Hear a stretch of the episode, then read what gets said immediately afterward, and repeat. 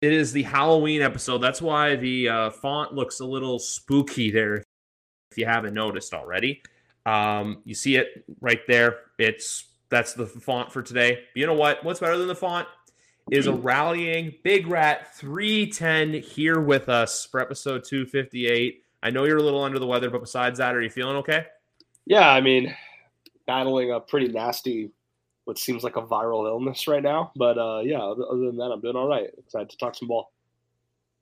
As we watch a team last week who oh so lost because of their own demise, which was poetic justice for me to see. But I know like we're on two different ends of the spectrum when it comes to the NFL football from last weekend. Yeah, yeah. Uh, but thankfully, I can because it was a non-conference game. I can kind of get over it a little bit easier than normal. The Bills' loss definitely hurt more. Uh, but yeah, good on you guys, and thank you. You guys helped us out by by giving them a loss in the division. You know what? It just it's like because I'm like I look at it right now where I have the motto of expect to lose, hope to win, and that's what we did. So the only thing I have to say about this game really is Buffalo, I feel like has to kill them. If they don't, that's where I think some serious red flags. Because if Tampa covers here, I think it just it looks like, oh hey, Buffalo, you haven't covered in four games. Yeah, it's tricky. It's tricky. this this one's tricky because I'm just curious. Like the Buffalo Bills defense is obviously like not as good as they used to be without Milano, Daquan Jones, and Trey White. Uh, and we've probably talked about on the show before, but Daquan Jones was like leading the NFL in pressure rate from D tackles before he got hurt. That was a massive, massive loss. And the Bills' defense of old in this spot, Baker Mayfield on a short week would like sack him five times and force two turnovers. Is this Bills' defense capable of doing that? I, I do not know. So that should make it interesting. Because also for the Bills too, after this game, it's Bengals, Broncos, Jets, and Eagles, which is not necessarily easy, except for I would say one of those games. Yeah, the bang the Bengals game is on Sunday Night Football in Cincinnati. It's like it's a pretty tough spot. It's also going to have a lot of emotion behind it for obvious reasons. Yeah, same building where the Damar Hamlin thing happened. Exactly, but you know what? Oh wait, what were you no, going to no, say? No, no, continue. continue. Um, no, the one thing I was going to say is, you know what's better than Thursday night football is a whole like we have a full slate. The NFL is so weird with their scheduling. How last week six teams were on a bye, this week no one's on a bye. Yeah, it's very strange. I'm guessing the only reason I could think of why they did that is maybe they want more games available most weeks. So maybe the new format is instead of four teams going on bye every week, it's more like six teams will go on bye one week, none will go on bye the next week, so we can kind of like limit the amount of teams that are unavailable at the same time as often as possible. Exactly. Exactly. I, I agree with you there. Um, first game we have Sunday though, Pittsburgh and Jacksonville. I'm not going to hold any strings back. When I see a plus next to the Pittsburgh Steelers, you can you feed that to me. Feed it. Yeah, they're at home. It's the Tomlin spot, 16 and 9 straight up as an underdog at home, which is just an absurd stat. Like you'd be lucky to it'd be great if he was he won if he was 500 as an underdog at home, like outright. To be 16 and 9 is just ridiculous. I will, however, say that this Pittsburgh team is starting to get on my nerves a little bit. I feel like they've gotten a little lucky this season. They've they that Rams game, Brett Maher missed two field goals and an extra point. Seven points he missed in a game that was got cut. Got cut. The obviously a bad call by the officials in giving the Steelers the ball at the end of that game on the QB sneak. And while I don't think Stafford would have gone down and scored a touchdown, I do think Stafford could have gone down and scored a field goal if they had a competent field goal kicker who could have made the earlier field goals in the game. I do feel like that would have been within the realm of possibility, uh, or at least overtime. Who knows? So, yeah, I think I think that uh, this Pittsburgh team has gotten pretty lucky. They were lucky to beat the Ravens. They were lucky to beat the Browns. Although it, it was, you know, Mike Tomlin at home. That's what they do. They win the games ugly. They have the crazy T.J. Watt strip sack or the T.J. Watt interception in their own territory, like they did with the Browns and the Rams wins. So definitely, I'm well aware Pittsburgh voodoo magic is strong. It would not surprise me at all. If Pittsburgh wins this game. I am going to take Jacksonville and I know it is mm. it is certainly close. I do not have a lot of confidence in this pick, and I know I'm going against the trend. I will just say that I think this Jaguars team going into New Orleans on a short week and kind of like significantly outplaying them. I know the game was close. Foster Moreau dropped the game time touchdown. I understand, but nonetheless, like the fact that they did that on a short week, the Saints defense hadn't allowed hadn't allowed an opening drive touchdown in like 18 games, and the Jaguars went right down the field with the ball first and scored a touchdown right away. It was just like a very tough, resilient, like we're for real performance. I think their loss to the Texans. You know, it's a division game. Weird things happen. We talk about that all the time on the show. And the Texans are better than people thought they were at the time. So I don't think that loss looks nearly as bad. And losing to the Chiefs, I mean, they have the best record in the NFL. Like, there's nothing wrong with that either. I think this Jaguars team is starting to remind me of the Joe Burrow Bengals. I'm starting to get that kind of vibe where, like, the quarterback ascends into the elite tier. They start becoming a complete team. And the Bengals in 2020 and 20 not not 2020 in 2021 and 2022. Yes. The Bengals were like insane against the spread, like 70% against the spread or something like that because they had risen to be one of the elite teams in the NFL, and the markets hadn't really like caught on to that, and it was kind of happening slowly. And I think the Jaguars, like the Bengals did in 2021, where they were now granted the Steelers were favored, so it's not the same, but the Bengals went into Pittsburgh and won in Pittsburgh in 2021, and I kind of I think that's going to happen here. I think Jacksonville goes in and wins, shows that they are like one of the elite teams in the NFL, and then yes, the very next time Tomlin is a home underdog, I will absolutely be all over them as well. I'm I'm just sticking to the trend, but for Jacksonville, I completely agree with you. This is a game where they really have this chance to show the NFL world, hey, we're here and we're legit. Because look at look at the games too. I'm also picking Pittsburgh just because I feel like this is a schedule loss, kind of like what we saw to Detroit. I'm not saying Pittsburgh's going to whoop them. I'm just saying this is like a game where it's kind of like you know what, hey, you're kind of brought back down to earth before you really catapult yourself forward. Because with Jacksonville as well, I know they haven't looked good, but you got San Francisco and Maybe I get my words mixed up. You have San Francisco coming up next, so it's just this is a game where if it's like, hey, they dropped this one, but then I can see them getting like an upset win against the 49ers because we have no idea what's going on there. Yeah, and, uh, and look, certainly, like, I mean, the Ravens are the number one team by DVOA. Randy, shout out to Randy. They're the number one team by DVOA in the NFL right now is the Baltimore Ravens, and they lost in Pittsburgh. So certainly anyone is capable of losing in Pittsburgh. It's a simple expression of any given Sunday. But obviously, folks, as you guys know, Big Rat and I didn't record in the last time the home game was in Buffalo. Why? Because Daniel Jones didn't end up playing. So we don't record if Danny Dimes ain't in prime time. Danny Dimes was with a neck injury in prime time. Yeah. But his Giants, we don't know if he's going to play yet, are playing the Jets. Mm. I'm going to say this right now because the Jets have truly been one of the surprise teams of the year. I know Danny's just creaming his jeans hearing that expression right now. But with this game for the Jets, this is a true chance to show the world like like what Detroit did against Carolina or what they did against the Falcons, where it's like, hey, you're playing an inferior opponent. There's a lot on the line considering bragging rights within the city of New York and the fact that they came off a big win against Philly. So for the Jets, I look at this as a huge chance to really like state your claim because when it comes down to this game, look, I know both offenses like they have their ups, ebbs and flows, but Breece Hall's been a freaking monster this year, even though we were wrong on that take, and which I know Danny's smiling ear to ear hearing.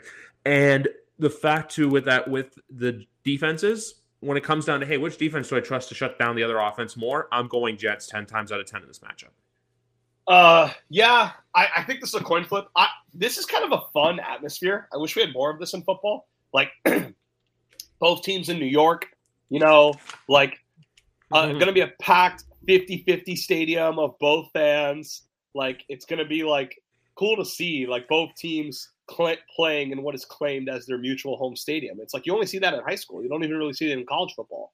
So I, I think this nope. is really cool. I'm really excited for that dynamic. And I know I sound like such a nerd. I know they play this game every four years, but still, like it's it's cool to have the game uh, go on. So I uh, I remember people before the season started.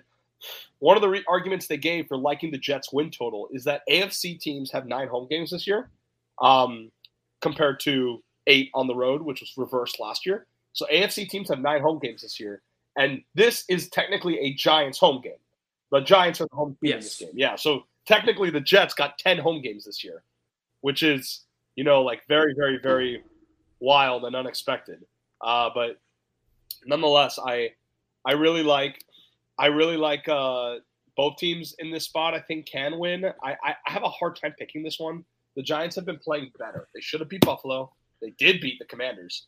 I do think Tyrod Taylor is better than Daniel Jones as of now. That could change. Mhm. I'm not saying, look, how he's playing is not better than how Daniel Jones played last year, but is it better than what Daniel No. Jones was doing this season? Yes. And Jared Silverclight, friend of the show, uh, big time Giants fan, uh, he believes this too.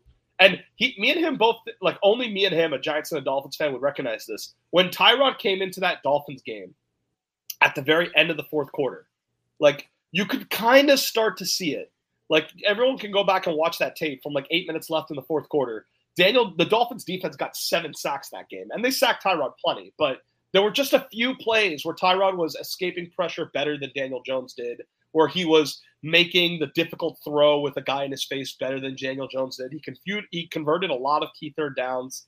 I, it was only like a few drives, but even then, I kind of started noticing, oh wow, like I think Tyrod's really going to help this team. And then certainly, you know, against the Bills and against the Commanders, it, it, it is kind of like prime prime Tyrod and Buffalo in the sense of they're not scoring a lot, but like the offense looks like they're getting first downs. Like they're constantly moving the ball. They're almost they're rarely punting. You know, obviously against the Bills, Yeah. they felt on the Bills, they got stopped on downs on the one yard line twice. So that should have been at least like 15, 16 points. And uh, for that reason, I, I think the Giants or the Jets can win this game. I have a hard time picking it. Uh, I'll go with the home team. Yeah, I, I'm like in the same boat where it's a battle of both teams. It's just when it comes down to this game, it's which defense do I buy more stock into, and that's the New York Jets defense. That's all. Like it's You, The you who do you- my joke? pardon me. You didn't appreciate my joke. I said I'll take the home team. Oh yeah, Ah! Went over my head. I was on. I, I just did another podcast appearance before this, so I'm kind of like not enough. like you running on fumes, but just like the overall like. little Oh, as here. everyone knows out there, the best thing you can do about a joke is retelling it, uh, delayed after the fact. That obviously like maximizes the impact of the humor. And we also the name of the podcast title for the show is saying I want the home team to win. Uh, which people gotta listen to about the 12-22 mark to figure out, hey, why did we get to this point? Um, the next game on our docket is Carolina versus Houston. If you I'm gonna say this right now. If you're feeling very risky for survival, Oh yeah, take the Houston Texans. I suffered my first strike last week. I took a major risk and it backfired. I took the Saints because I thought, hey, you know what? Like, I feel like this it was a schedule loss for Jacksonville last week. Um, I was out. It's a horrible kick by Tampa. Um, basically, I looked at that where it's like, "Ooh, now I have a strike. So basically, the last few weeks I've been kind of all over the place, but I've been doing pretty well. But that's the thing I'll say right now. It's not my survival pick of the week just because there's one team in mind I have, and I'll tell you who it is later on because they play in the four o'clock window. But I'm going to also call this game one thing only. This is a CJ Stroud revenge game. Go into Carolina and show them, hey, you could have taken me, but you didn't. the the reporting around this decision really fascinates me because obviously I've told people before I've compared this to kind of Tua and Herbert. I am not Mhm. saying it's going to end up the same way because I, I was lower on Bryce Young than I was on Tua. I did still like Bryce, but I was really concerned by the size. Bryce Young is we talked about this on the show. He's like much smaller than Tua was coming out. Tua Yeah. was like 6'0, 6'1, 200 pounds. Bryce is like 5'10, 180. Like it, it is a significant difference. They are not the same size. If you they, they after the Dolphins Panthers game, they hugged on the field. You can just see like Tua's just a lot bigger than him. Like they're not. don't remember that. So all the criticisms people gave of Tua being undersized coming out, the comp to Bryce is not exactly one to one because Bryce is even smaller than Tua is. However, it does remind me of the Tua and Herbert discussion back in the day. One of the things that frustrated me about it was this is not a finished story. Like we No. don't decide these guys' careers based on seven games. If you did that in 2021, you would have thought that Mac Jones was better than Trevor Lawrence. Oh, God, If you yes. if you did that if you did that in uh, 2022 then well actually no 2022 is kind of a weird example because the draft class was kind of wonky. But if, even if you did that in let's say i don't know 2018 yeah 2018 Yes, good for example, you would have said baker mayfield is better than josh allen and lamar jackson. Like these guys' careers are not decided based on how they do in their rookie season or the first six games of the season. And I love Stroud. You won't meet a bigger Stroud guy than me. I've I have a dynasty league where we draft college players. Mhm. And I got CJ Stroud on my team back in 2021 before he even won the starting job. And there were a lot of people at the time, it's forgotten now, there were a lot of people at the time that thought he would get benched at Ohio State for Kyle McCord or for Quinn Ewers when Quinn Ewers was coming in. And Stroud ended up keeping the job. He ended up being the best quarterback on that team. And obviously, he's had a good career so far. So I'm a big, big Stroud guy. But I think it would be foolish to just completely decide that the race is over between them. Much like it was very stupid to say with certainty that Herbert was better than Tua back then forever, because now it's kind of questionable again. And it was, people thought it wasn't back then, and here we are a few years later, and it's a debate again. So things change quickly in the NFL. Uh, as far as the game, I like your pick. I don't have a good read on it. It's kind of rookie quarterback versus rookie quarterback games are very tricky because they can turn it over at any time. Yeah. So kind of don't really know what to do with this. Uh, I know Stroud, Stroud has obviously been better. Both teams are coming off a bye in this game, which is kind of interesting. Like you rarely see that. Yeah. Both teams are off a bye at the same time. Both rookie quarterbacks who really could benefit from a bye. Uh, I, I, don't have a good read either way. I, I, I, can lean towards the Texans, I guess, but I, I, could I could absolutely see the Panthers getting their first win of the season here. But it, it's close. It's close. Yeah, it's a, it's a weird spot. I just think it's the same thing too with like the, these teams. I'm just like I'm looking at Houston and especially Stroud from that whole standpoint of hey, you can go show the world, hey, for the like you know the regular NFL fan because I basically put the NFL fans in a few categories where there's the people that like just watch the Super Bowl, but they're not even fans. They just like, hey, they watch the one game a year and they're there for halftime. Then you get the fans that like they like they know stuff, but then they like like they watch like every week, but they're not like dialed in. Then there are, and this is my podcast going to say it. Then there are the sick fucks like you and me who talk about this stuff 365. So from that standpoint, I'm saying it because like we know the whole stuff, and also to that weird like Wonderlic test, and especially too with the reports that Frank Reich wanted C.J. Stroud. Yeah, it was David Tepper who picked Bryce Young. Yeah, and that's never, you know, in general in football, it's like it's never good when the owner gets involved in the quarterback decision. And mm-hmm. there were there were those reports that Josh McCown and Frank Reich really loved Stroud. They told Stroud, "We'll find a court in Charlotte to play pickup together." Uh, yeah, like it's it's it's not ideal. But again, their Bryce Young's career is not over. Bryce Young has no help on that team. Like Adam Thielen is being asked to play like it's 2017 again because they truly just don't have anyone else. Like it is it is not fair. Like and I said this before the season that I, I didn't think their offense was it was not possible for their offense to play well because of Adam Thielen, Hayden Hurst, and DJ Chark being their top receiving options. So I, it's it's just too early. It's just too early. Exactly. But moving on to a game not too early.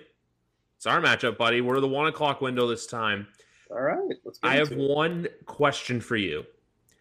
Are you worried about the chance of Miami overlooking this game because of what lies ahead across the pond in Germany next Sunday morning?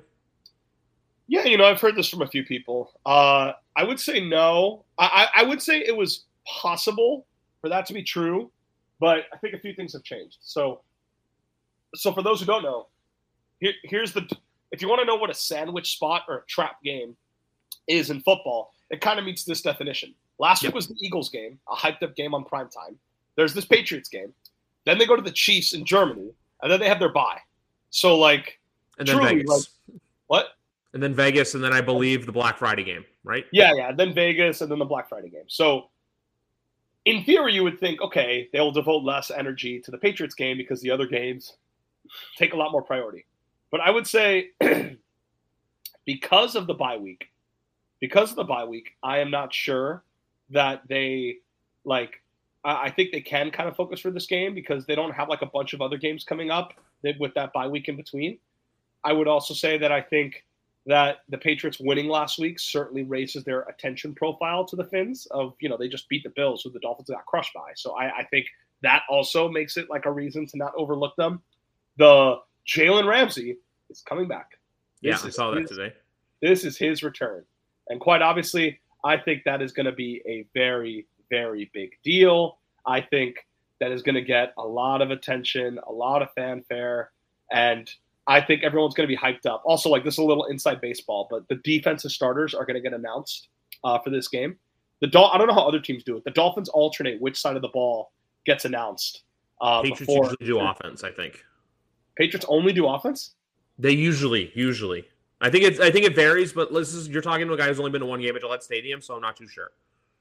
Okay, fair enough. Well, the Dolphins alternate between offense and defense every week, and uh, they're purposefully they purposely like lined up the schedule so that they can announce the defense on Sunday. So they're going to announce Jalen Ramsey. It's going to get a massive ovation. Everyone's going to be juiced up, and I think there's going to be some energy for this game, especially defensively. For it being Jalen Ramsey's return, I think the defensive guys. I don't think they're thinking about Patrick Mahomes. I think they're going to get fired up for this one for that reason.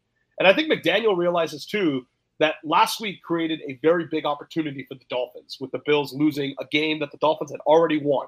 The Bills lost at New England. The Dolphins already won at New England. So that is not a game that the Bills can make up. For example, they lost to the Jets. If we also lose at the Jets, then that kind of makes up for that Bills loss. It becomes equal for both teams. They can't make this one up because it's a team we already won in the same circumstance. Mm-hmm. So the only way the Bills can make it up back is if we lose this game and then the Bills beat you guys in Buffalo, then it becomes even again.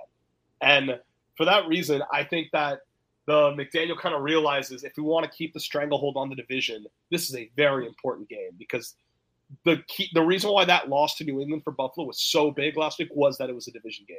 So I'm willing to say it. It, it sounds crazy. Like in some ways, it's better for them long term to win this game than to win the Chiefs game because it is so important to not have any other losses in the division this year if they want to win that division. Like beating the Chiefs and getting tiebreaker is great, but if you don't win the AFC East, that doesn't matter. You'll never have tiebreaker with them in the first place. It'll be Buffalo. Because ultimately, the end of the, the end goal for everyone is to have a playoff game at home. That's the ultimate end goal and end game for every other team. So I completely agree with your reasoning as someone who's been in the shoe, been in those shoes for a very, very long time. Obviously, I'm not now. Um, look, well, I'll, talk, I'll ask you in a minute about the offensive health because look, Tyreek Hill appeared in the injury report, and so did Jaylen Waddle because I know he had the weird back injury against Philly. Yeah. New England, I'm going to say this right now. I know there are some Patriot fans that are in the whole boat of like playoffs are back on or oh they can do this and this. I look at this game from the perspective of being at a casino.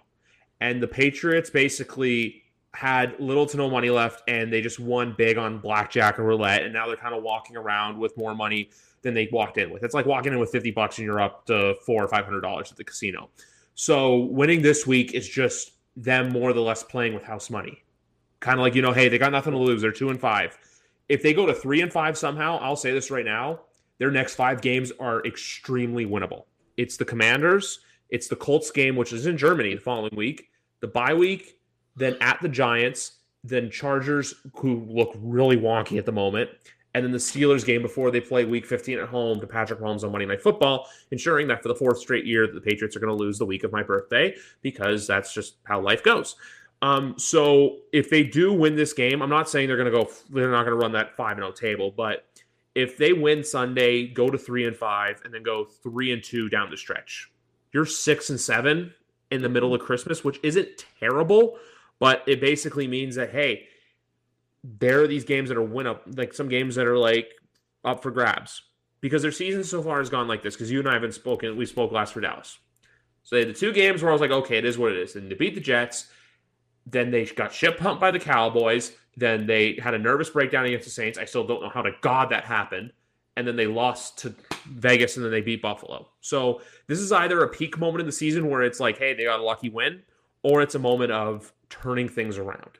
Ultimately, though, I am going to go Miami just because they are coming off the bad loss to Philadelphia, where, look, Philadelphia was coming off a bad loss himself. So it's just like the circle of life or cycle of life repeating itself. And also to the fact that Mac Jones is 0 5 against the spread against the Miami Dolphins as well. Fun fact of the day. I think there is a chance that they keep this game close, but ultimately, I'm going to say Miami's going to win this game. Like, let's throw a fun score out there 21 to 13 for the uh, for the Dolphins wow, conveniently that's fits very nicely in this little range of nine and a half. Mm, I, yeah. I see, I see, what you did there, uh, Mr. Griff. So yes. I, I, uh, yeah, I, I, I, agree. I do think the Dolphins take care of business. Uh, it wouldn't surprise me if the game is closer. The Dolphins. so, also one thing I forgot to say in my little rant about why they'll take the game seriously. The Dolphins are wearing their throwbacks for this game. I did see that too. Patriots yeah. have only worn their white uniforms once this entire season. And the Dolphins usually, you know, this was more so like in the in the days when like the team was like super mediocre and they needed anything to get the fans excited. And so by default, it would just be the throwback jerseys and they would play really well in the throwback jerseys. But I still I still do kind of believe in it as like a thing. So I do think that should also help. And it, oh, keep going. Uh, yeah, so I just do do still think it can help. Um, here's some Dolphin stats for you. Tua mm-hmm. Is 16 and four against the spread at home. Period. And dot. He's 17 and three straight up. They never, ever, ever lose games at home with Tua unless he gets hurt.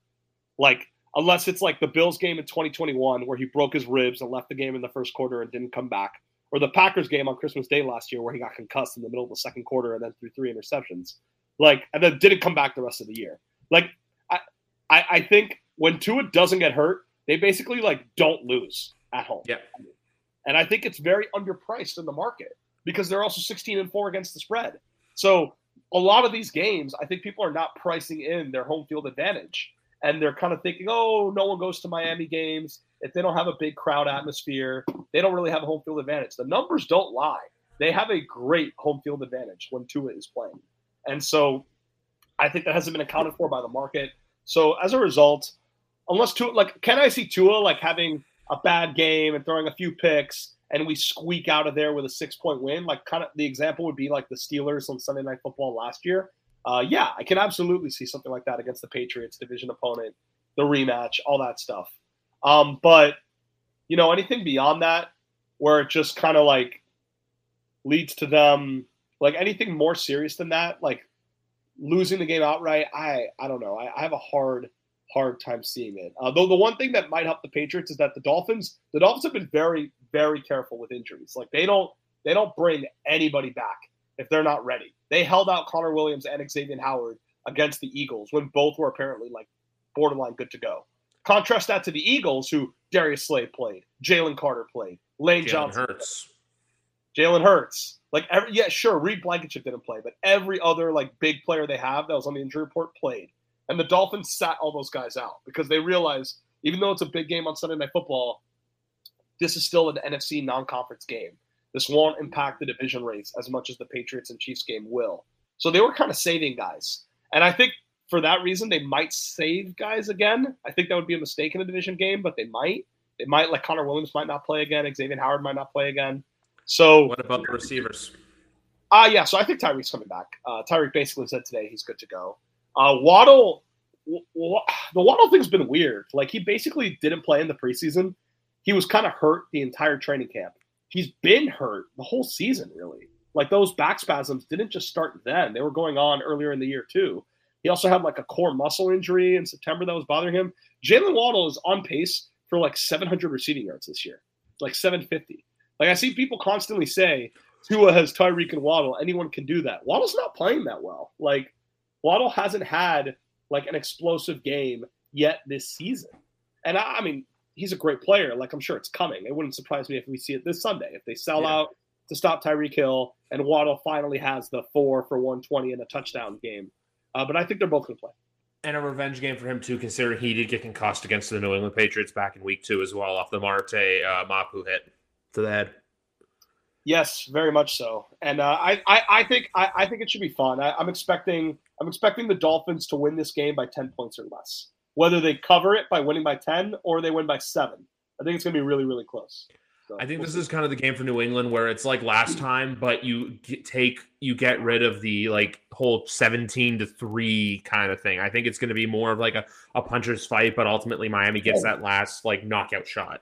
Yeah, yeah. I, I agree. I agree. And uh, I think I think Mostert is not going to play as well as he did in that first game. I think Patriots are going to wise up to that, and I don't think they're going to let Raheem Mostert rush for like 150 yards. So their run defense the last few weeks, minus Dallas and New Orleans for obvious reasons, has looked really good. They Josh Jacobs wasn't as effective against the Patriots, and then last week I know James Cook had a touchdown, but they weren't all that special.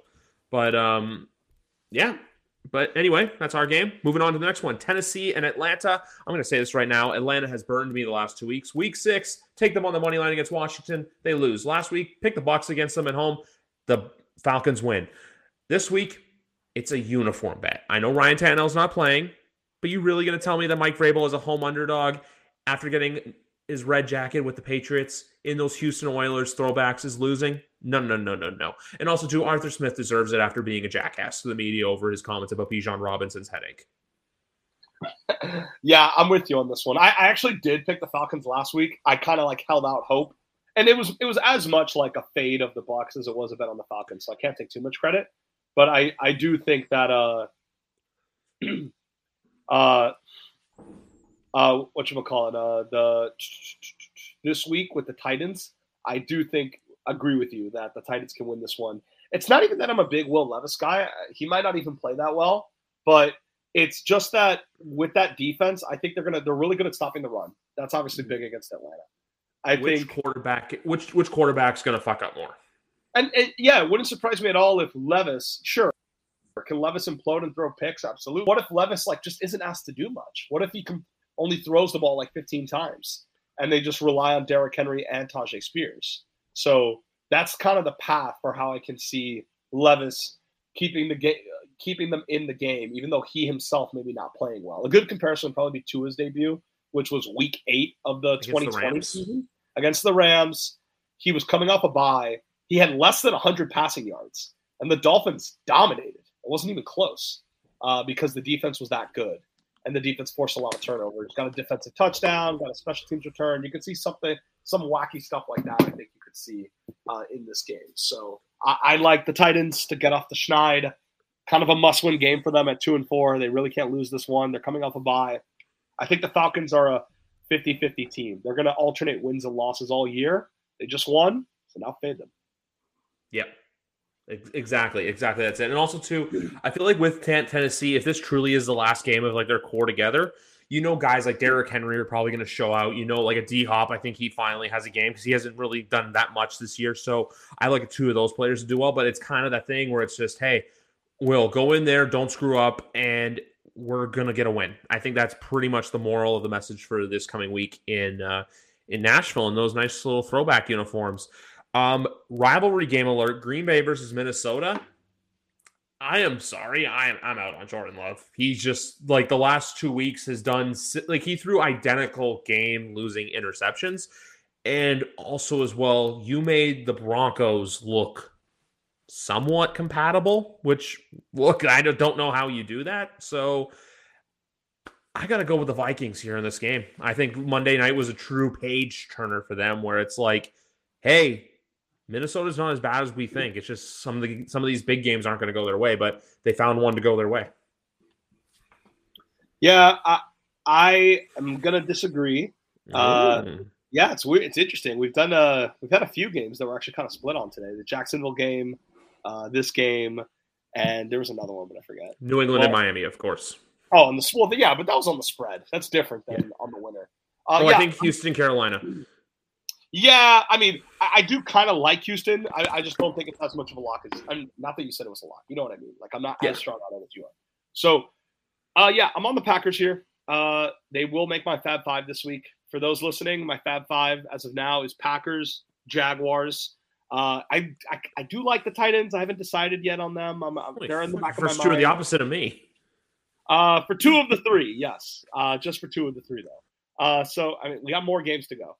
I I think I think this is kind of the bottom of the market for the Packers. Like this is it's for, for the exact reasons you said. It's like they haven't looked good. They lost to the Raiders and the Broncos in back-to-back weeks. Everyone wants to fade them. Like this is kind of the bottom of their market. They still did beat the Saints. They still came very close to beating the Falcons. They beat the shit out of the Bears. So mm-hmm. they have some some like good things in their resume, um, excluding kind of the last few weeks. So I'm uh I'm uh for that reason I'm kind of more optimistic that they can do something good in a division. This is a division game against a division opponent in Green Bay, kind of the Packers season, kind of a must-win spot. I, I do worry about Jordan Love against this Brian Flores defense because the success I've had with betting Minnesota this year is that you can usually trust a Brian Flores defense to beat up on a bad quarterback. Like that's like them against the Panthers was a good bet uh, for that reason because Bryce is bad at this point in his career. That doesn't mean he's going to be bad forever. Again, no. not to repeat myself. Uh, similarly, when the Vikings when the Vikings played the Bears, I, I came very close to taking the Vikings in Survivor that week, but I ultimately decided not to. But I was very, very close because I thought this is a bad quarterback, a bad offense, and I think Brian Flores can really shut them down. And they, the Bears' offense was struggling before Fields got hurt. I mean, even before Fields got hurt. So I don't think that's that's the reason why the game went the way it did. Uh, I think the Vikings, you're kind of catching two teams at their opposite value right now. The like Vikings crossroads. Are, yeah, because the Vikings are at the top of their market. They just beat the Niners, who everyone thought was the best team in the league, you know, on Monday Night Football in front of a national audience. So they're at the peak of their market, and the Packers are at the bottom of their market because they lost to the Broncos, who everyone hates. So for that reason, I'm just going to take the Packers, not even for really good football logic, just on the basis of it's a division game. Anything can happen. One team's at their high, the other team's at their low. And I think this is where the tables turn. And the Packers get a very important win at home. Uh, they need this game. They need this game badly. So I'm going to take Green Bay. I also saw the total for this game is currently at 41 and a half. I kind of like the, the, over for that. I don't know what I, it is. I agree, I agree with you on that. Yeah, because, well, Aaron Jones, is, I guess this is one of the reasons I defend the Packers. Aaron Jones still hasn't really played. Like, he didn't play for a lot of the season early on. Yeah. Then on top of that, he comes back. They have their bye week, right? He comes back uh, last week against the Broncos, right? He only played mm-hmm. 11 snaps, so he didn't really play. We still, Aaron. The last time Aaron Jones was really integrated and playing a lot for this Packers team was Week One, and he looked great. And that was the, when the Packers looked great. So I'm holding out hope that Aaron Jones will play more than 11 snaps this week, and he'll actually start to kind of get back to who he was. And he's probably their best player. So I do think that makes a big difference. Their best player on offense, at least. Two things before we move on to this game. One, my fiance was brave enough to pick the Minnesota Vikings in survival week six. Oh wow, respect. Yep. The uh, she also took Denver week four against Chicago. Wow, fading the Bears basically. And then we took the um, and then her and I took the Broncos in week five. Uh, no, we picked the Jets week five. Excuse me. Um, yeah, I, I can see this game going either way just because I look at the spread too. Remember week one as well. I was so on the Packers because they were plus money, and I was like, they're plus money to the Bears. I'm like, the Bears aren't that good, and it kind of came to fruition. Um, Dallas versus the LA Rams. I'm not making any qualms about this.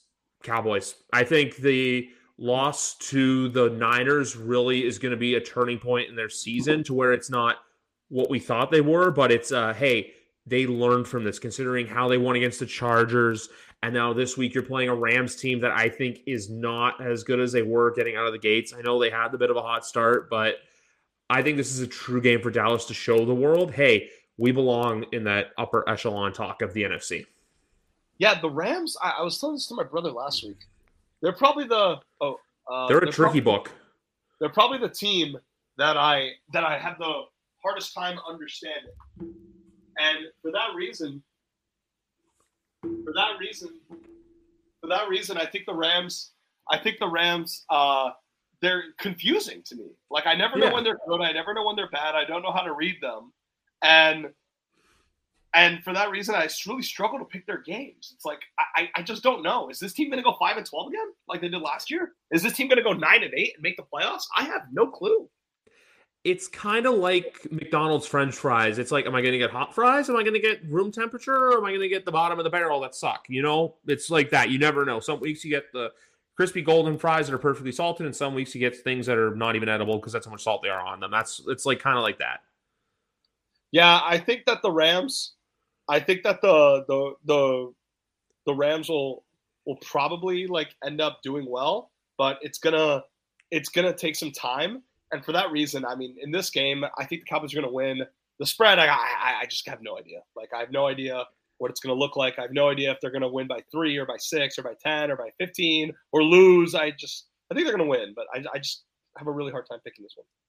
I could see this game being similar to last week where it's close, but then the Cowboys kind of just pull away and, like, I don't know, 27 to 17. Let's say that score. You know, that's how that's how I read it. We, I think we lost Big Rat for a second, but 20, 27 to 17 sounds good. My bad. Yes. Um, Washington, Philly. Uh, I'm going to keep this short and sweet. You don't take big favorites as divisional games. So for that reason, give me the Eagles to win. Give me the the Commanders to cover the plus seven. Yeah, this is this is just standard operating procedure. Like even I, I, even this season, we've how many times have we seen the favorite in the division game on the road lose? The Ravens lost to the Steelers. The Browns lost to the Steelers.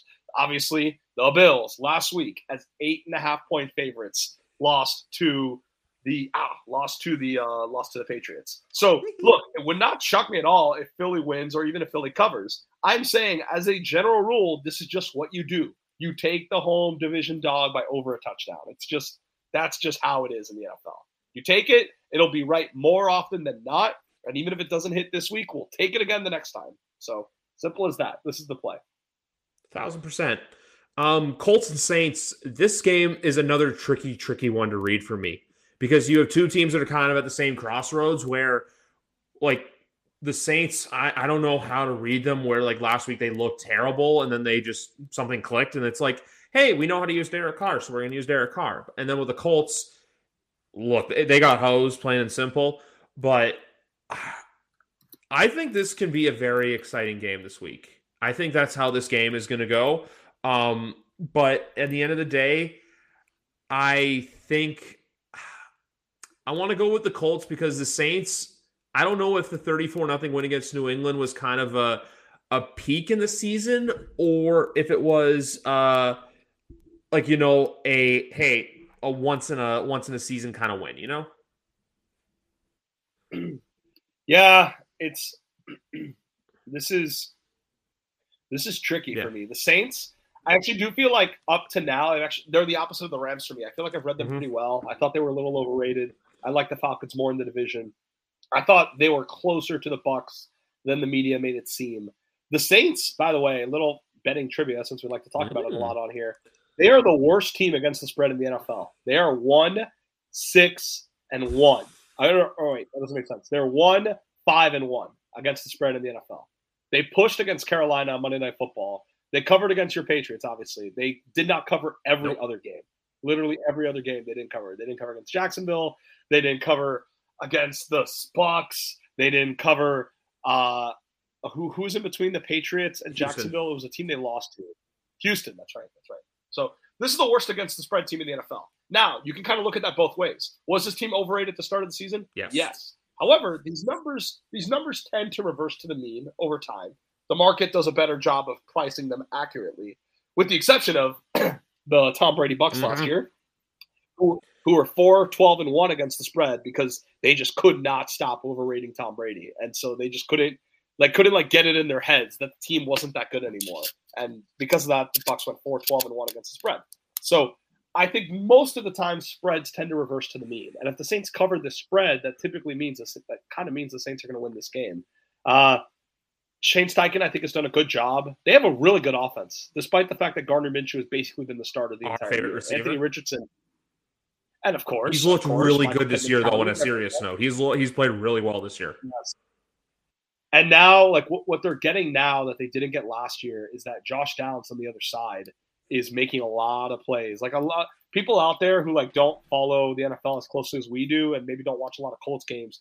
Josh Downs is playing really, really well. He had a five for 125 and a touchdown last week. He had 97 yards against the Titans a few weeks before that. He's got 400 receiving yards on the season already. That is more than Jaylen Waddle. Everyone, Josh Downs is currently outplaying Jaylen Waddle. Pick out of North Carolina. So, he's, he's he's a really good player, and I think him and Pittman make for an exciting combo. And Shane Steichen's just a really good coach. Like that, they're a great example of a team that looks well coached. They look like they maximize what they have, uh, given their limitations at quarterback and given their limitations like uh, on the defense. Like they really look like they maximize what they have. So I, I, I it's hard. I feel like a Shane Steichen team versus a Dennis Allen team. The Shane Steichen team should win and should cover, but I also think the Saints are not going to keep not covering.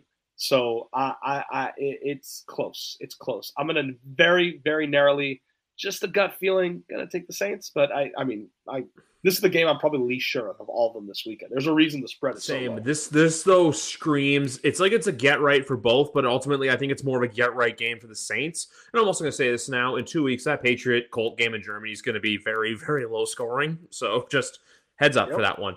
We take uh, you take European unders.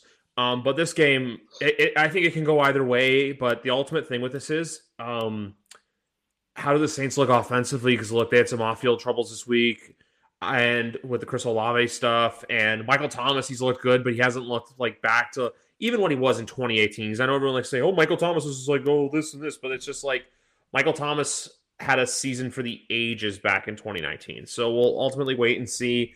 I think I think we're going to get a game sooner than later, though, where the Saints' offense just explodes. Because if you look at their next opponent after the Colts, because they've played three straight weeks now against the uh, AFC South, um, or yeah, three straight weeks against the AFC South. Their next opponent, is the Chicago Bears, and it's kind of that perfect punching bag as well. So I feel like if they don't get back on track this week, it'll definitely be next week against the Bears. Yeah, the Saints. There's a lot of teams in the NFC like this. Like it's pretty much the entire NFC South because they all play each other and they play the AFC South. Yeah. So as a result, the games like look really, really, really winnable on their schedule. But the problem is the Saints are also a winnable opponent for those teams. Yes. So that's like like you kind of like I, I even want to read it out loud to everyone because I, I think it's like really, really crazy. Here's the rest of the Saints schedule: eight games after this Colts game. The yes. Bears, at the Vikings, at the Falcons, the Lions. Okay, that's tough the Panthers, the Giants, the Rams, the Bucks, and the Falcons again. That is one good team for sure in the Lions. The rest could all be below 500, all of them. So it is it is there for the Saints if they can get it together. But Derek Carr is not playing well. They don't look like a very well coached team. Dennis Allen is like the worst coach in the NFL against the spread, and again, one five and one this year. Uh, so I think the Saints can win this game. I think they can beat the Bears. I think they're just gonna they're gonna be disappointing versus some of those other teams. I think that they're gonna like give one of those teams their best day, uh, kind of like how they gave Jacksonville their best day. Um, as Josh Allen throws an interception to Lavonte David, and I feel like we're close to another Stefon Diggs tablet meltdown. Um, Look, I have to rub it in the, the skin of Buffalo Bills, and I get to do it next week. Greg, shout that's a little side preview of what's to come for next week's episodes, everyone. But with the Saints, they're gonna have a game down the line that they're gonna just nothing's gonna go right. They're gonna be miserable, kind of like what happened in that game they played against the Buccaneers, where they lost twenty six to nine. But then they're gonna have a game probably it could be I could see it being that Vikings one where all just goes right again. You know, kind of like how they played against the Patriots, where look, you get a pick six, you're just dominating from start to finish. So they're going to be the Saints are going to be the team. Do you remember the Hail, the Fail Mary game from 2012? Yeah, Do you remember the Michael Silver photo afterwards of him looking at Aaron Rodgers, like shrugging his shoulders? I don't know if you can see me, where he's just like, "What the fuck?" That's pretty much the Saints this yeah. year, where it's kind of like they have one game where it's like, oh my God, look at them. And then they have one game where they're just like, what are you? It's like, actually, I'll say a better metaphor.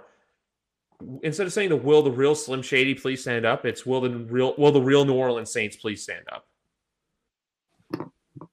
You know? Yeah, I, and I, the problem is teams like that where you're kind of confused by them, you don't really know what they are. That kind of feel this way about the Rams too.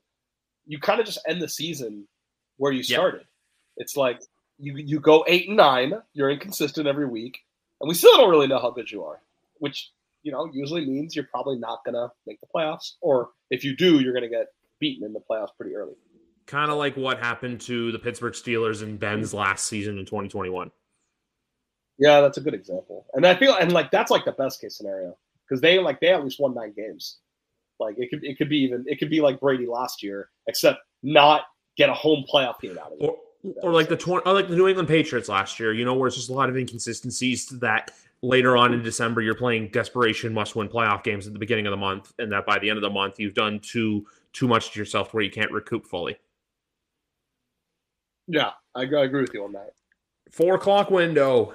I'm sorry. Those Seattle uniforms are so nice. I can't fade them. Shout out Alex. Edge is the best.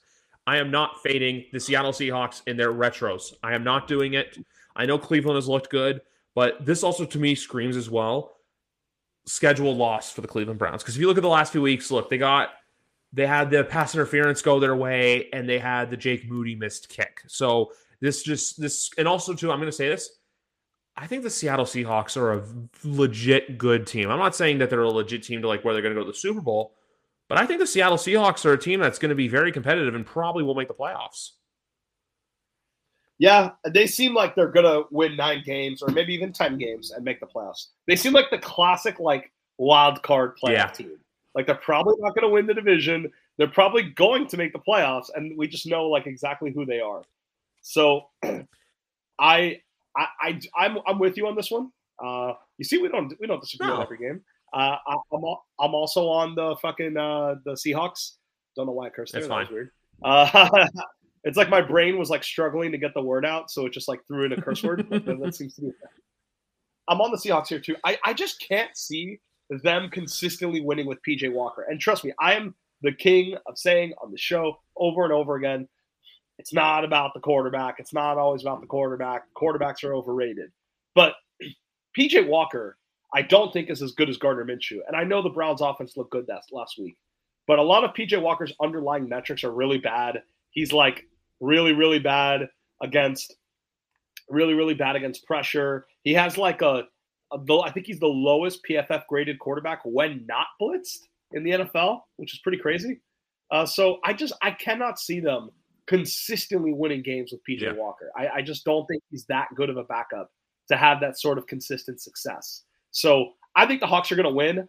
I'm unsure on the spread because the defense is good and it is kind of unpredictable to see like you know how many stops they're going to get in this game. Can they compete? Can the Browns backdoor it? Obviously, uh, but I, am definitely on the Seahawks this game. I think it's going to be a good atmosphere. Uh, I think the Browns are going to lose, and then there's going to be a lot of talk about Deshaun Watson. Uh, this Deshaun Watson thing has been very weird. He was, he told Stefan Stefanski said he was medically cleared when they played the Ravens. Yeah. DTR that morning, the morning of the Ravens game, uh, he said he wasn't good to play. And it was like his opinion based on his evaluation of his arm. And DTR had to start. DTR did not get the first team reps in practice that week. DTR genuinely did not expect to play. So, and it sucked, by the way, like, sucks for DTR, man. Like, he might not get another start. And that's the tape that people have on him because of that circumstance. That's pretty shitty. That's really not good for his career. So, Watson then says it's a shoulder injury. Okay. He skip. He happens to skip the next game, which was just oh, you know, the hardest game on the Browns schedule against probably the best defense they'll play all year in San yep. Francisco. But fine, conveniently skips that. Comes back for the Colts game, throws two picks, gets put in concussion protocol, clears concussion protocol, but does not come back to the game because he says his shoulder's still not right. Stefanski that day said he would play against the Seahawks the following week. And then yesterday we find out he is not playing against the Seahawks. This has been very weird. It doesn't make sense. It's been strange. And I'm not trying to accuse the guy of not wanting to play, or even, I don't think it's as much not wanting to play. I think it's more not wanting to look bad. Like he doesn't want to play and throw several picks and look bad. Like he doesn't, he's fine playing against the Colts. And then he throws a couple interceptions and he changes his mind. And I think that if they're winning with PJ Walker, I think the Browns organization will kind of let this go. But if they ever start to if they ever start to lose games or look bad, I think there'll be some internal pressure to get them back on the field. I think so as well because we all know at the end of the day that Kevin Stefanski's job is on the line as well when it comes to a game like this. Yep, absolutely. Um, on the Seattle front, though, this game also is a must win because their schedule going forward, as I need to Gabe Davis touchdown badly, um, goes Ravens, Commanders, but then this is where it gets tough at the Rams, burst to the 49ers on Thanksgiving, at the Cowboys, at the Niners, burst the Eagles, at the Titans, versus the Steelers. Hmm. That's a pretty big gauntlet coming up for the Seattle Seahawks. So I think if you really want to stay in the conversation to where it's not going to bite you come, so say if you can afford to lose like the San Francisco games or even the game to Dallas, to that where if you get this win now, it's like an insurance policy, like you know, hey, save it for later. So I think that's another reason why they need to win this game. Mm-hmm. Yeah, I think um, I agree with you there. Yeah, it's and also do it's it's a uniform bet. It's a, it's another uniform bet. Honestly, I look at those jerseys and I'm just like, there. If I were to take the spread, I probably would adjust the line to minus two and a half instead of three, just to give you that little buffer room there. And and look, I know I know we both agree that you know they're like the classic wild card team, not going to win their division, but going to make the playoffs. I will say though, it is worth saying if they win this game, they'll be five and two. That's that's like one of the best records in the NFL. You know, their defense also is playing very. Their defense has been playing pretty solid this year, and also too offensively, Kenneth Walker the thirds looked really good. DJ DK Metcalf, Tyler Lockett, and also Jaxon Smith-Njigba's yeah. finally starting to pick up as well. He's starting to get involved. He's starting to make plays, and that, that, that that's what makes them scary. Like the possibility that he could play more. And shout out Jake Bobo as well. I just love the name. Um, next up on the docket is Denver and Kansas City. This is my survival pick of the week for two reasons. One, excuse me, you're, you're I've been talking a lot. One, Patrick Mahomes against the AFC West. You just take it.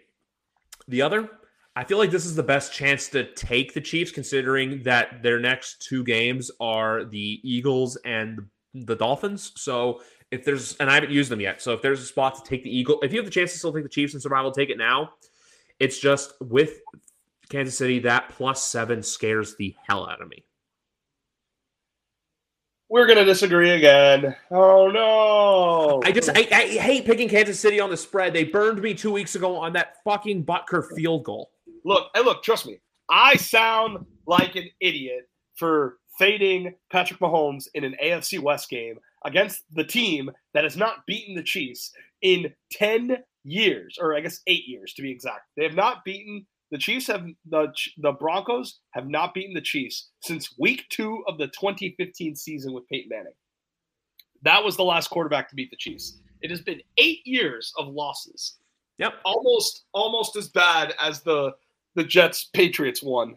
Uh, I still think the Jets Patriots one is worse because the Patriots are the Patriots are seven and zero oh against the Jets since Tom Brady left, which is just fucking yeah. hilarious. Like even after Brady left, they're still seven and zero oh against the Jets. It's incredible. Uh, yeah. So I think that, that's more embarrassing than like never beating Patrick Mahomes.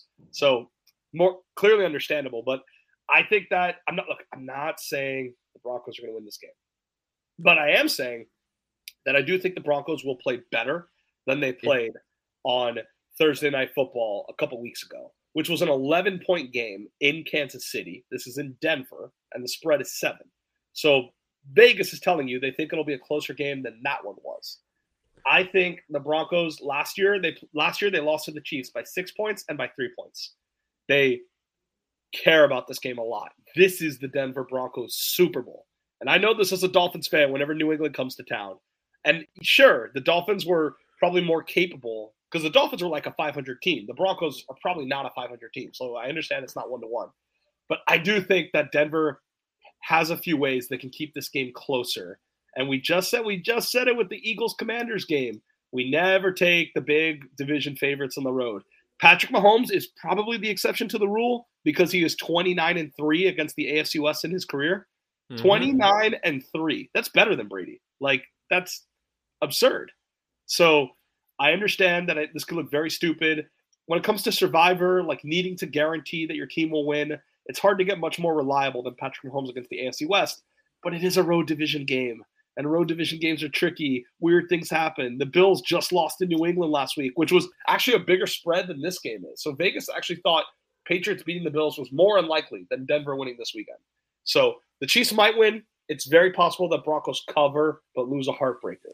Can totally see that but I expect the Broncos to put up a really good fight in this game. And I got Broncos plus six and a half in my Fab Five. Give me Chiefs to win, but Broncos to cover. How about that? Deal. Split yeah. Difference. Like, uh, let's do 30 to 24. Deal.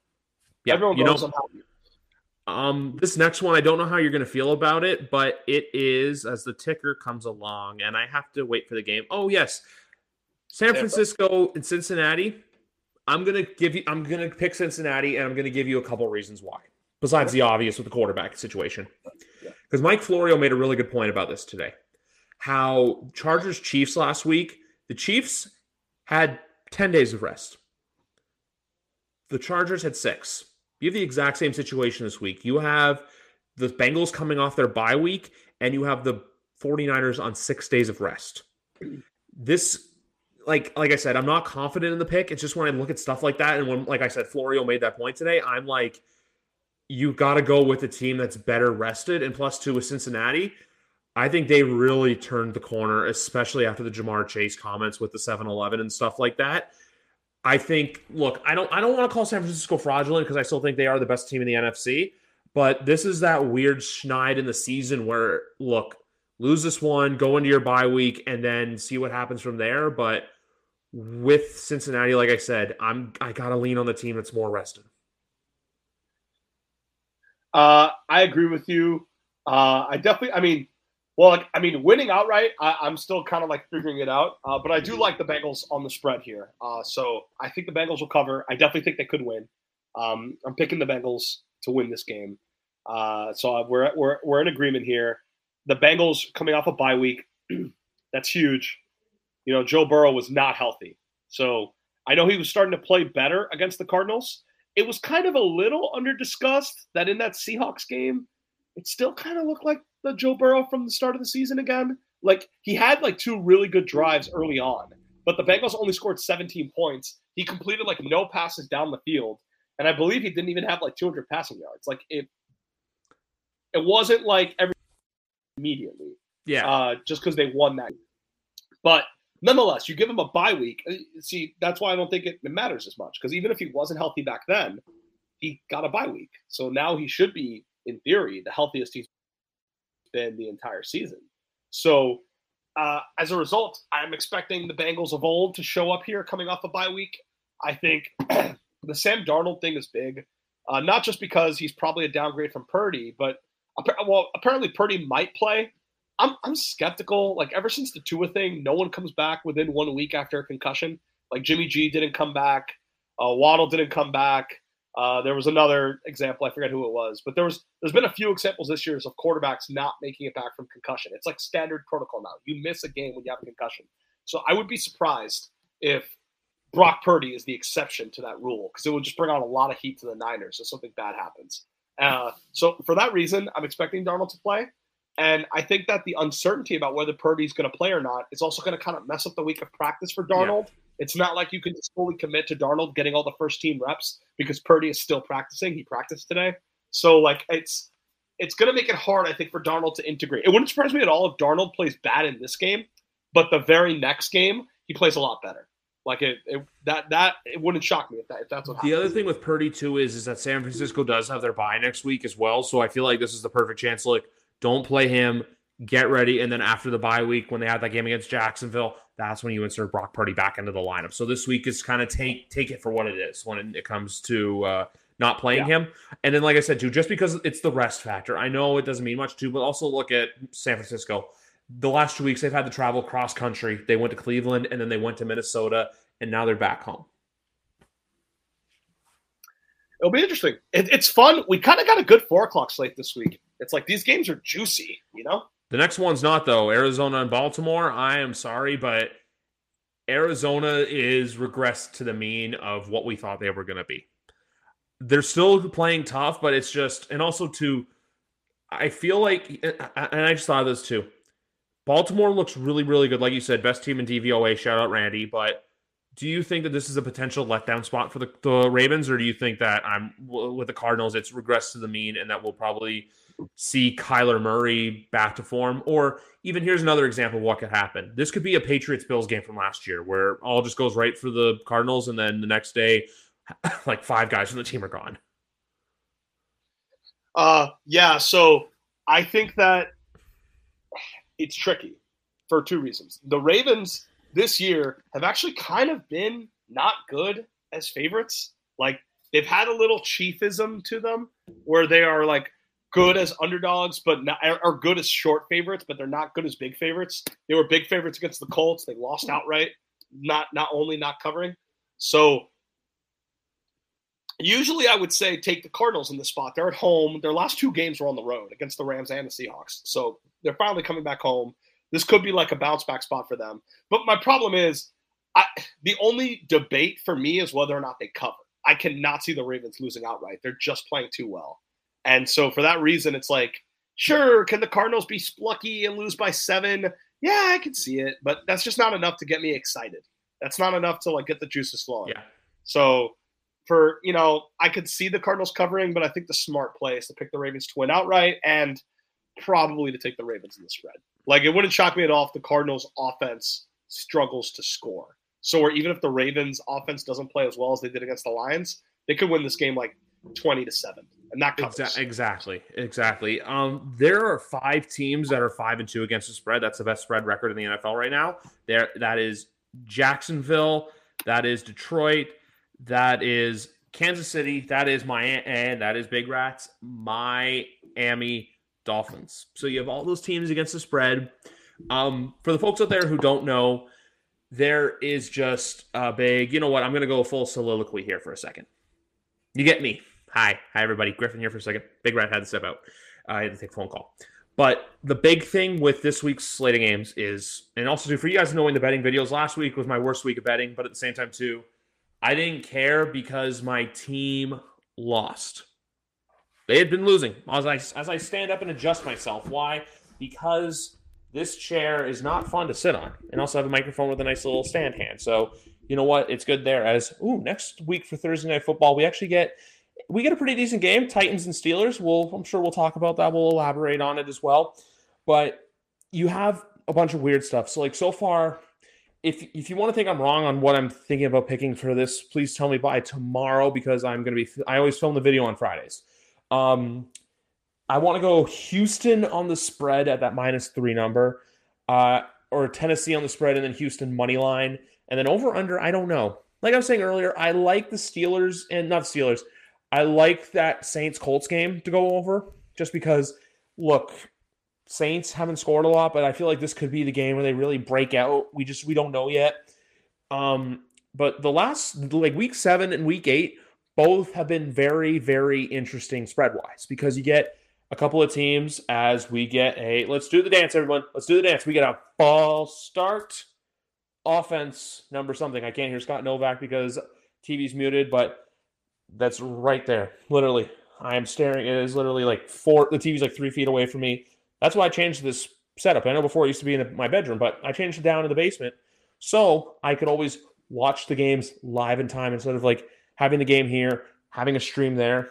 So that's how you know it is. Um, but no, this week it's just really wonky with what to go with for the spread. The other one I might do too is even instead of taking a Tennessee on spread, might adjust to that Seattle number because I like it so much and because like I said too, I like I want to take those teams that are wearing the throwback uniforms as picks so I can insert their throwback logos into my video. You know, it's just it's a fun little thing to do because why the hell not? Oh man. Um, but no, like so far Buffalo too, man. I need them on the minus. I took them at minus seven and a half in my spread pool, so we'll have to wait and see what happens. But Buffalo, you really got to win this game as an outsider because why? Shit ain't not look pretty, especially if the Buccaneers win, which I would love to see because Buffalo would just be coming back to earth, and that is it. But anyway, guys, we're gonna bring Big Rat back because he is back in the room, and we are getting ready to talk some Sunday night football on NBC. Mike and Chris are the best on TV. Um, I'm going to say this quite frankly, to be honest with you, Big Rat. I like the Chargers outright here because I feel like last week was like, you know, the Bears with this like cute little story. They got their win, but this is a game that the Chargers really need. Yeah, I agree. I uh, I like the Chargers to bounce back. I don't like well. the spread number though at eight and a half. Yeah, it's tough. Like the Chargers, none of the two Chargers wins came by more than a touchdown. So now they're supposed to win by eight and a half. I know the Bears are the Bears and it's Tyson Bagent, but like, I don't know. I have a hard time like understanding where it's going to go. So for that reason, I kind of just lean towards, you know, if you want to take the Chargers in a Survivor League, I don't mind that. I know it's a little risky. You can't really trust the Chargers, but still, this is about as good of a spot as you're going to have with the Chargers. I'd be shocked. Like, if you don't trust the Chargers here, when are you going to use them? Like, even home against Denver, I would not play the oh, Chargers. God, no. So um, the other thing I was saying while you were gone, by the way, is next on another side note, next Thursday night, I feel like we get the first good Thursday night game of the year, which is uh, Tennessee and Pittsburgh. Uh, yeah, that should be interesting. Yeah. Although last week's Thursday game was good, although we weren't sure it was. That's what I meant. Like it's like you're not sure of it, and after that we get Bears and Panthers, which yeesh. Um, but with the Chargers though, like they're like they, this is another game they have to have because you have at the Jets versus the Lions, which is not going to be a home game after what we saw the Lions fans do in Tampa. At the Packers versus the Ravens, and then at the Patriots versus the Broncos, at the Raiders versus the Bills, at the Broncos versus the Chiefs. If you lose this game for the Bears, this is going to be one that comes back to bite you in the ass come December time. Yep, fully agree. I, I honestly like got nothing more to say. Yeah, same. I'm the same way.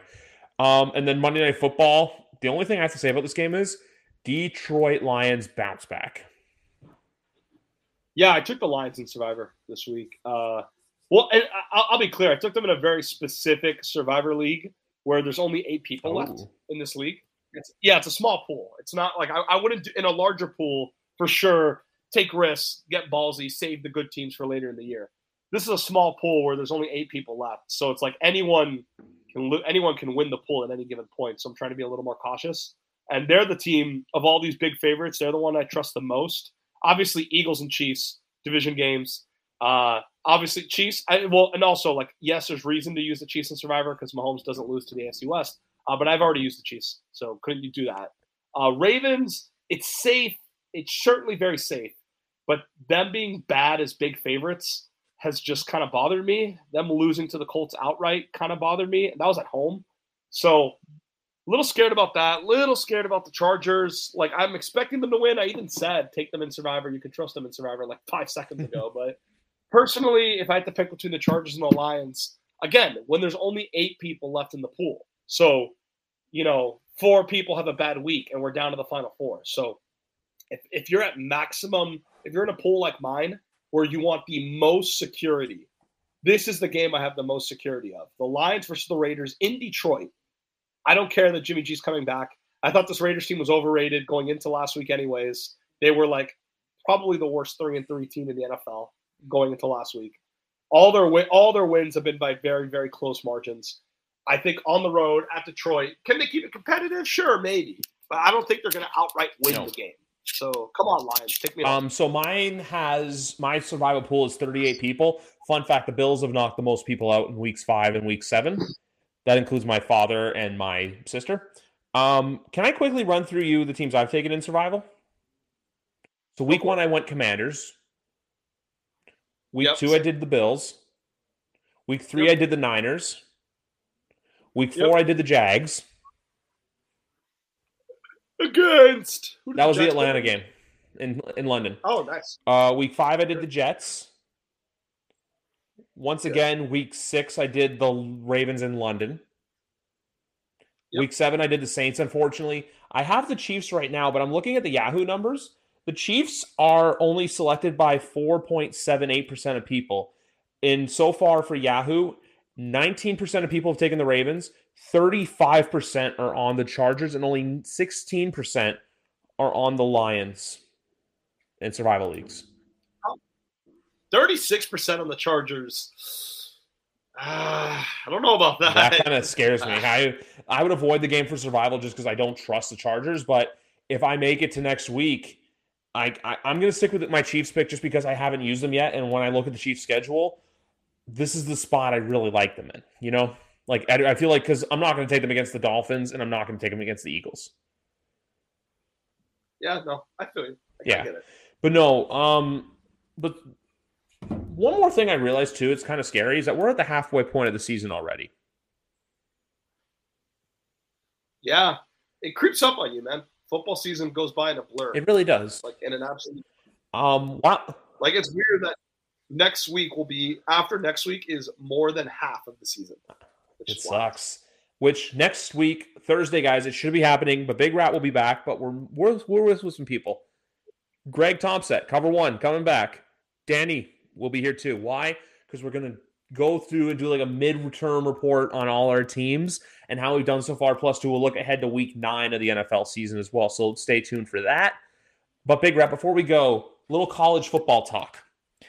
I said this take on Monday, and I want to hear what you have to say about this. I'm out on Caleb Williams. You're out on Caleb Williams. I just from like a standpoint of the hype going into the draft. I'm sure he's going to have a good career, but what I saw in that game against Utah, the big thing that stood out for me is the fact too that like while all his teammates were standing up and everything like that, it was him just sitting down on the sidelines. He seems like that kind of guy that's going to kind of come in and you know, have the whole MJF I'm better than you and you know it mentality. So I'm kind of worried about that, but college football as a whole this year, I feel like there's a bunch of parity there to where you don't know who's going to be in it even though I feel like Georgia may threepeat. Yeah, it, this is a weird year because like Michigan has probably looked the best, but they've played no one. No. But it's this weird thing where it's like they've played no one, but they win every game by 30 points. And so it's like, what, what do I do with this? I don't I don't know how meaningful this is. Like Georgia Georgia looks sketchy against Auburn. It is a concern how they would play against Bama in the rematch. Uh, but obviously they're, you know, the two-time champs for a reason. I think picking Georgia makes sense just out of like security, just yeah. out of like, okay, I know that they don't look as good as they did the last two years, but there's no one better. Like Ohio State, to me, is very flawed. Like I would be shocked if Ohio State wins the national championship this year. They should have lost to Notre Dame. They did deserve to beat Penn State, but I think Penn State was a little overrated going in. And Kyle McCord just has looked really hit or miss. So I, I don't I, I, don't see them beating Michigan, and the game is in Michigan, by the way, this year. I, yes. I don't I don't see them beating those other top teams. Kyle McCord is not CJ Stroud. Uh, as good as Marvin Harrison is, uh, they just they seem very flawed to me. Like they seem like a team that can lose to a random Big Ten opponent on any given week. So Georgia, Michigan, whoever wins the Pac-12, I'm still pretty big on Oregon. I think Oregon could beat uh, Washington in the rematch if they rematch in the Pac-12 title game. So I think Oregon is a team to take seriously because they have a really good offense, but Dan Lanning is also like a really good defensive mind. So yeah, you can kind of like reliably trust both sides of the ball. And I guess you can with Washington too to a certain degree, but I just feel like Oregon's a more balanced team. That game was in Washington. It'll be on a neutral field in the Pac-12 title game. Uh, Las think, Vegas. Yeah, and I think Oregon will benefit the most in a rematch. So I'm expecting Oregon, Georgia, Michigan, and the Bama Texas, the Bama, I mean the Texas OU winner uh, whoever wins ends up winning the Big 12. Because I, I, don't, I don't think Texas is going to lose again in the conference. OU might, but I don't think Texas will. So the winner, it's probably going to be Georgia, Michigan, Texas, uh, Oregon is what I'm expecting, and I would expect Florida State. Yeah, I'm biased. I'm a Canes fan, uh, so that is certainly tricky for me. Uh, I look, they barely beat Boston College. They should have lost to Clemson. Clemson blew a 27 yard field goal to win the game at home. 27 yards. We're not talking about 57 yards. 27 yards. Clemson blew it to win the game. So they should have lost to Clemson. They should they they it's not that they should have lost to BC, but they're so much better than BC that for them to only win by two points was pretty weird. So I know the LSU win looked good, but LSU has two losses already. LSU might get another one. Their defense is really, really bad. LSU still plays bad. Really bad. Yeah, so LSU is probably going to have another loss or two on the schedule. So my Hurricanes, you know, I get frustrated by them. It was an embarrassing couple of weeks there, but they had one of their biggest wins at home in a very long time against Clemson on Saturday. And that Clemson team took it to Florida State. And the game will be in Tallahassee. It won't be in Miami, but I think Miami can take it to Florida State too and at least give them a challenge. Uh, so I'm expecting I'm expecting Florida State to get a loss, whether it's against us or whether it's in the title game. And I don't know if their strength of schedule is going to make up for that because I think the LSU win is not going to look as good as Michigan beating Ohio State, Oregon beating Washington, or Georgia beating Alabama. I think those are all going to be better wins. I completely agree with you on those takes. It's just more or less, but if they do win the ACC, it's kind of like, hey, you're there. But if you have one loss, I feel like the Pac-12 will probably get in over the ACC. As weird as that sounds, just because I know the Pac the Pac-12 has been the redheaded stepchild of college football for years now. Yeah, they have, and they they never get teams in the playoff. It's very rare. It's only it only happened like Oregon in the Marcus Mariota year, Washington. But they got the smoked year, by Alabama. Well, they got smoked by Alabama with Chris Petersen as the head coach. Uh, so it, it, like it very very rarely happens. It didn't happen with USC the last few years or Utah the last few years when they got close. They never get teams in the playoff. I think this year is different though because there's so many good teams in the Pac-12. Like there's seven ranked teams in the Pac-12 between UCLA and Oregon State and Washington State and USC and and Oregon and Washington and uh, certainly I missed someone in there, but I'm tr- I'm struggling to remember who it is. And oh, Utah, that's who it was. Yeah, yeah. There's so many good teams in the Pac-12 that I do think the winner of the Pac-12 this year will get more respect, and I think their strength of schedule will get them in the playoff. Yeah, like the next year where Utah going into the Big 12, I feel like they're going to be ready to compete with the best of the best in the Pac 12, in the Big 12, excuse me, which I don't know who necessarily that's going to be because obviously the two big dogs are the, the two big dogs are leaving the uh, are leaving the conference, obviously in yeah. Texas and Oklahoma going to the SEC. But I feel like this Saturday's game, Oregon versus Utah, is huge to determining though who's going to be in Las Vegas that first Friday in December. Yeah, no, I, I couldn't I couldn't agree more. Well, Big Rat, I appreciate you being the trooper that you were tonight. We got this episode in the bag. I got to look it up again, but it's 258. I do this all the time, guys, because my memory right now is pretty much mush. But you know what? I was, as my YouTube app waits to download, uh, I was right. This has been episode number 258 of YWC Football, Football Talk, guys. Enjoy your weeks. Patriots recap episode, McGarvin, and probably Pat. We just have to confirm a few things coming. Dave Morisuti will be back because it is CFL playoff season. And then, like I said, guys, the AFC East fireworks are coming back next week, Thursday night. Stay tuned for all of that. Enjoy your nights. In case we don't talk before then, have a safe and happy Halloween. That's why the fonts were all scary looking tonight. Hi, I'm Logan Anderson, host of the Say the Damn Score podcast. On my show, I deep dive into the sports broadcasting business by, you guessed it, talking to sportscasters. The show has featured big names like Bob Costas, Kenny Albert, and Verne Lundquist, as well as many up and coming broadcasters who you may not know yet, but you will know soon.